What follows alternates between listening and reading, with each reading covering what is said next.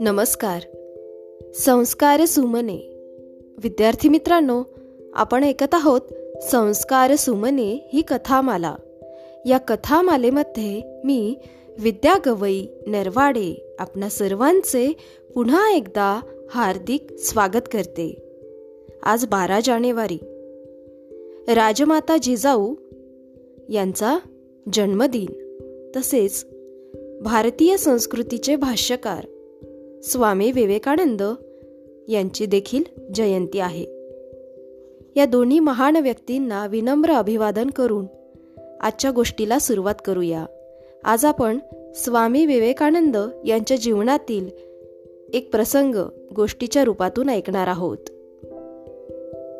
अमेरिकेत भरलेल्या धर्म परिषद परिषदेमध्ये हिंदू धर्माची महती संपूर्ण जगासमोर मांडणाऱ्या स्वामी विवेकानंद यांची आज जयंती.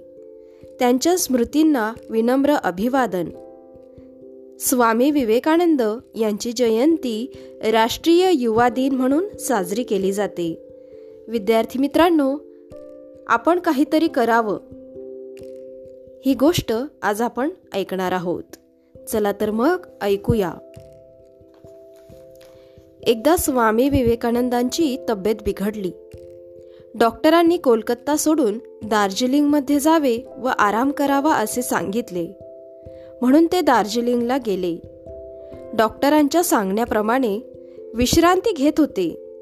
तेवढ्यात कोलकात्यात प्लेगची साथ पसरली आहे आणि घरोघरी प्लेगने रोग लोक त्रस्त होऊन पलंगावर पडून आहेत अशी बातमी आली.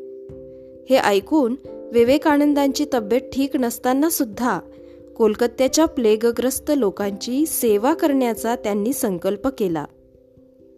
त्यांच्या बऱ्याच शिष्यांना भक्तांना या संकल्पाची बातमी समजली.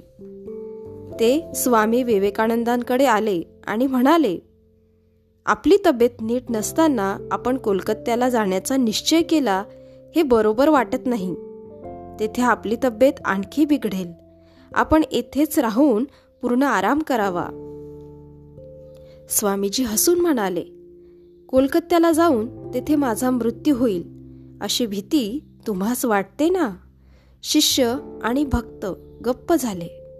स्वामीजी म्हणाले आजारी लोकांची सेवा करताना मला मृत्यू आला तर ते माझं भाग्य समजेल.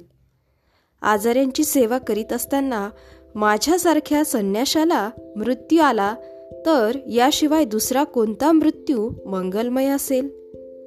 असा माझा मृत्यू झाला तर देवाने माझी सेवा स्वीकारली असे मला वाटेल.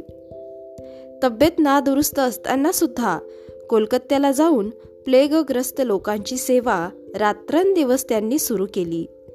खरा संन्यासी कशाला म्हणावे ही गोष्ट स्वामीजींनी आपल्या वर्तनाने पटवून दिली. विद्यार्थी मित्रांनो स्वतःपेक्षा समाजसेवा अधिक महत्वाची असते. या ठिकाणी आपण थांबूया. उद्या पुन्हा भेटू एका नवीन गोष्टीसह नवीन माहितीसह. तोपर्यंत सुरक्षित रहा आणि काळजी घ्या. धन्यवाद.